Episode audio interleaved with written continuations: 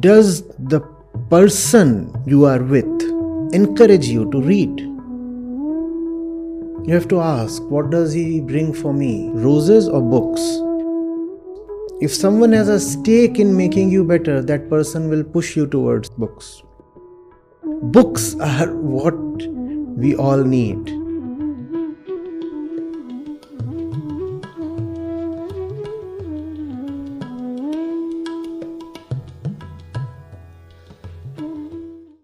There is another reason why kids appear so fascinating to us it's the hormones. It's not only the human kid, the babies of even animals appear so cute. That's a ploy of Prakriti. Babies have to appear cute, otherwise, they are so defenseless that they would be smashed. Babies must appear cute. That does not mean that babies have something extraordinary in them. It's just that you are conditioned to find any baby cute. The baby of a pig is cute, the baby of a monkey is cute. Even little snakes you don't feel like killing. If you come across a full grown cobra, then in fear or in self defense or in just madness, you may want to kill it. But if you come across a little snakelet just emerging from the egg, you may even put it on your palm and you know say, "Oh, see how nice, how cute." What you found, baby?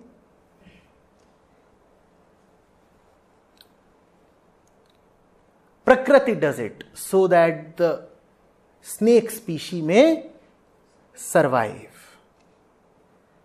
But this is something that we do not understand. And regrettably, I say that most women do not understand. They have such fascination for babies that for the sake of babies, they often destroy all their life.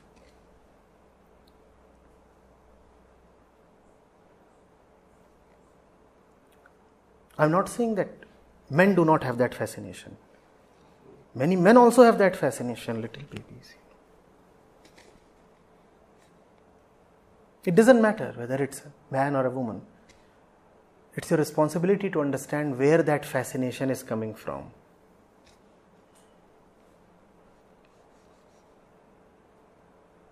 Biological, sexual. Obviously, if you want to have kids, then sex becomes legitimized. Not only legitimized, sex then becomes venerable. So many strands of thought, so many religious schools have emphasized that the only rightful purpose of sex is procreation. So, if you want procreation, then sex is okay. Get out of this obsession with kids. The more you obsess with kids, the more you show how body centered, egg centered, and prakriti centered you are.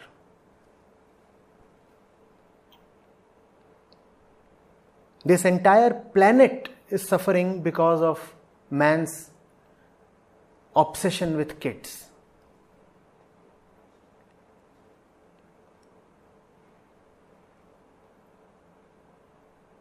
You produce kids as if the kid would forever remain a kid.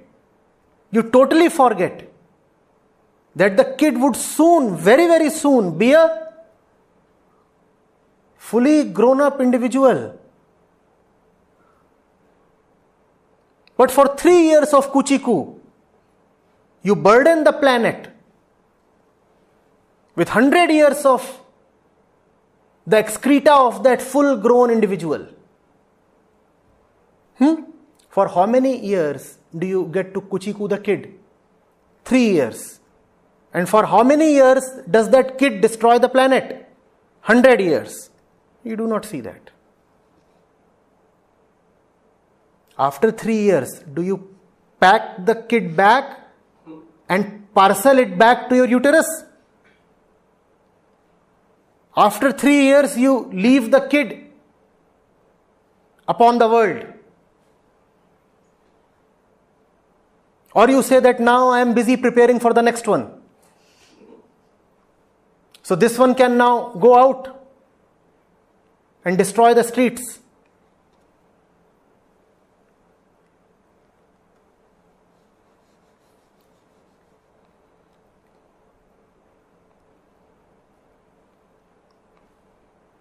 It is very strange how religions have often said that it is violence and sinful to kill. But no one has ever emphasized that there is great violence in procreation. Today, ahimsa consists less of not killing. Today, the greatest act of ahimsa is to not to reproduce. Violence lies less in killing. Today, violence lies much more in giving birth. But if somebody is assaulting someone, you are quick to deplore. You say, Oh, such violence, such violence. And if you come across a pregnant woman, you suddenly become so decent, so gentle so accommodating and so tolerant.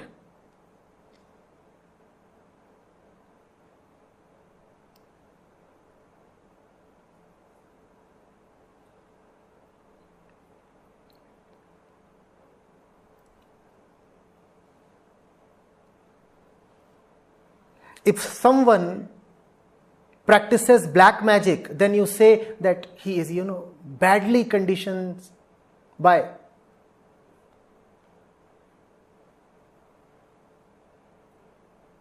centuries of rituals, right? If you find somebody practicing black magic, then you are quick to decry. Oh. Medieval rituals. Hmm? And how old is this ritual of procreation? I ask you. And why must this continue as a ritual? Why can't there be any wisdom in the decision? Why must you habitually procreate? Why must you take it as an obligation to procreate? Why must you feel that a part of your life remains unfulfilled if you are childless? Is it not hoodoo and voodoo and black magic? To believe so much in maternity and pregnancy and the fullness of the nest.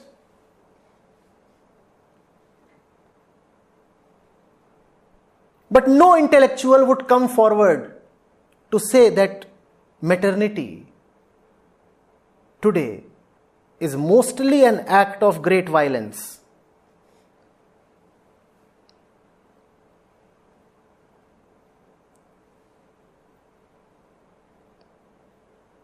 We keep on talking of saving life.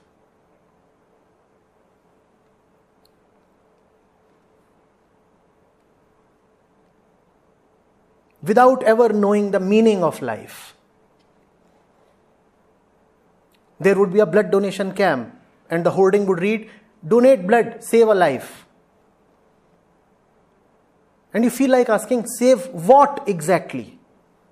Save what? What do you mean by life?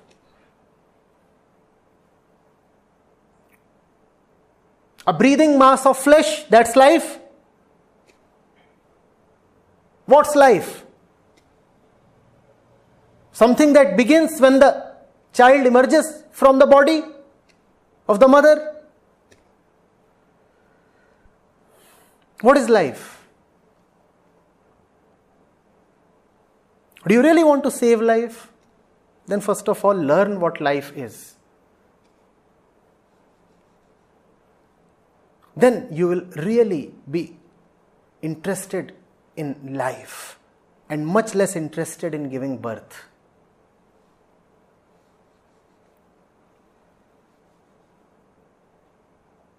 Mm-hmm.